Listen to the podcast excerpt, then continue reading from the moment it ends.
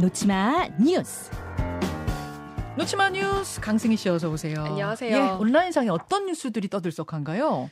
공사장에서 초중생 30명이 가담해서 집단 폭행.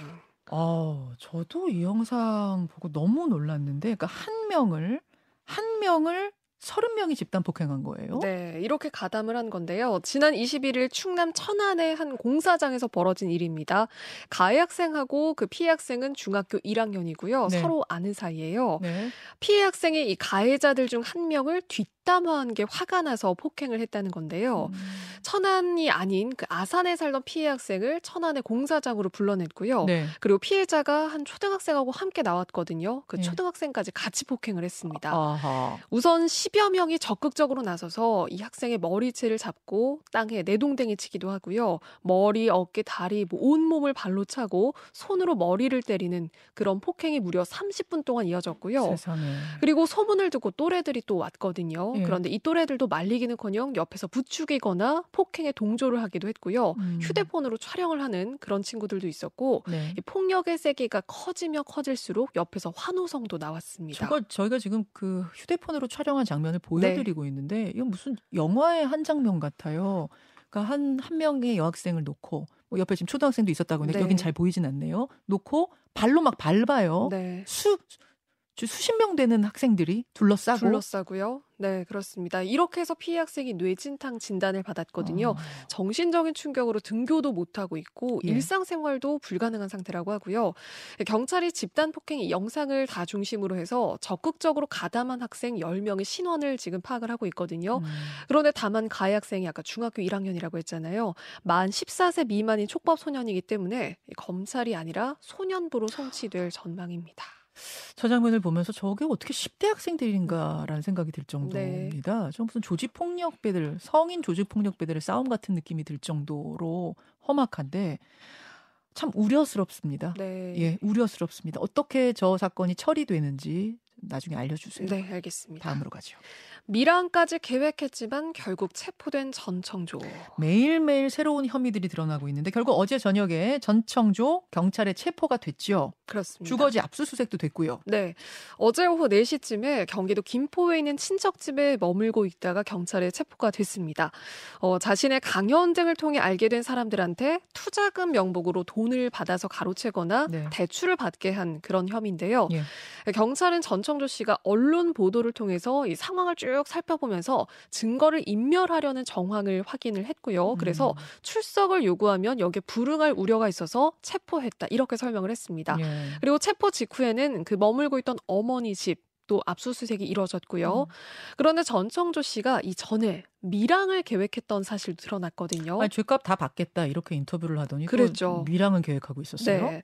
어, 이대로는 징역형을 살게 뻔하다. 이렇게 또 생각을 했던 걸로 보이는데요. 네. 지인한테 한국을 떠날 수 있는 그 밀항선을 알아봐달라. 배를 알아봐달라. 음. 이런 요청을 했다고 해요. 예.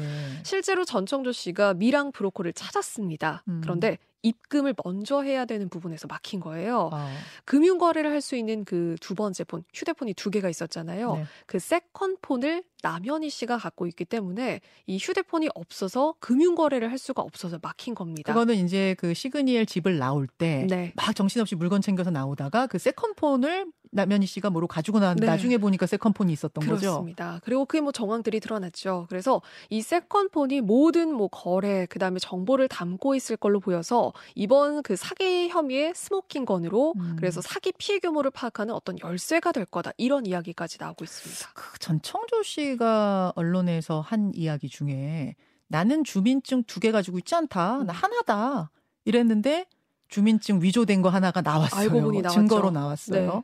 게다가 남현희 씨가 2월부터 내 존재를 알았다. 재벌 2세 아닌 거 알았다. 이랬는데 남현희 씨가 공개한 그 시아버지라고 속인 그 사람과의 있었죠. 카톡을 보니까 네. 8월 거더라고요. 네, 이 사람의 말을 어디까지 믿을 수 있을 것인가. 맞습니다. 어제 남현희 씨는 전청조 씨를. 고소했고 네. 또 거짓말 탐지기를 나와 전- 전청조 다 해달라 자청까지 네. 한 것도 소개를 해드립니다. 하나 더 보죠. 코스트코 카트 노동자 산재 인정됐다. 아, 예, 폭염이 한창일 때 무더위 속에서 카트를 나르던 그 어, 노동자 숨졌는데 그때 저희가 어, 가족과 진짜 애절한 인터뷰했던 게 제가 네. 기억이 나요. 결국은 산재로 인정이 됐군요. 그렇습니다. 30살 김동호 씨죠. 지난 6월 19일이고요. 이때가 35도 폭염이 막 기승일 때입니다. 경기 하남의 코스트코 그 하남점에서 주차장에서 하루 20여 킬로미터 정도 거리, 그러니까 3만 6천 보를 걸으면서 카트를 옮기다가 쓰러져서 숨졌는데요. 사망 원인은 온열 질환으로 인한 폐색 전증이었거든요. 음. 그런데 이거를 근로복지공단이 그 산, 산재로 인정하느냐가 관건이었는데 결국은 산재 승인 통지를 했습니다. 그래서 온열 질환으로 인한 폐색전증이 업무상 재해로 인정된 게 그리고 이번이 최초입니다. 네. 그래서 업무상 재해가 인정된 만큼 코스트코가 진심으로 사죄하고 재발 방지를 약속해야 된다 이런 목소리까지 나오고 있습니다. 여기까지 강승희 씨 수고하셨습니다. 고맙습니다. 김현정의 뉴스쇼는 시청자 여러분의 참여를 기다립니다.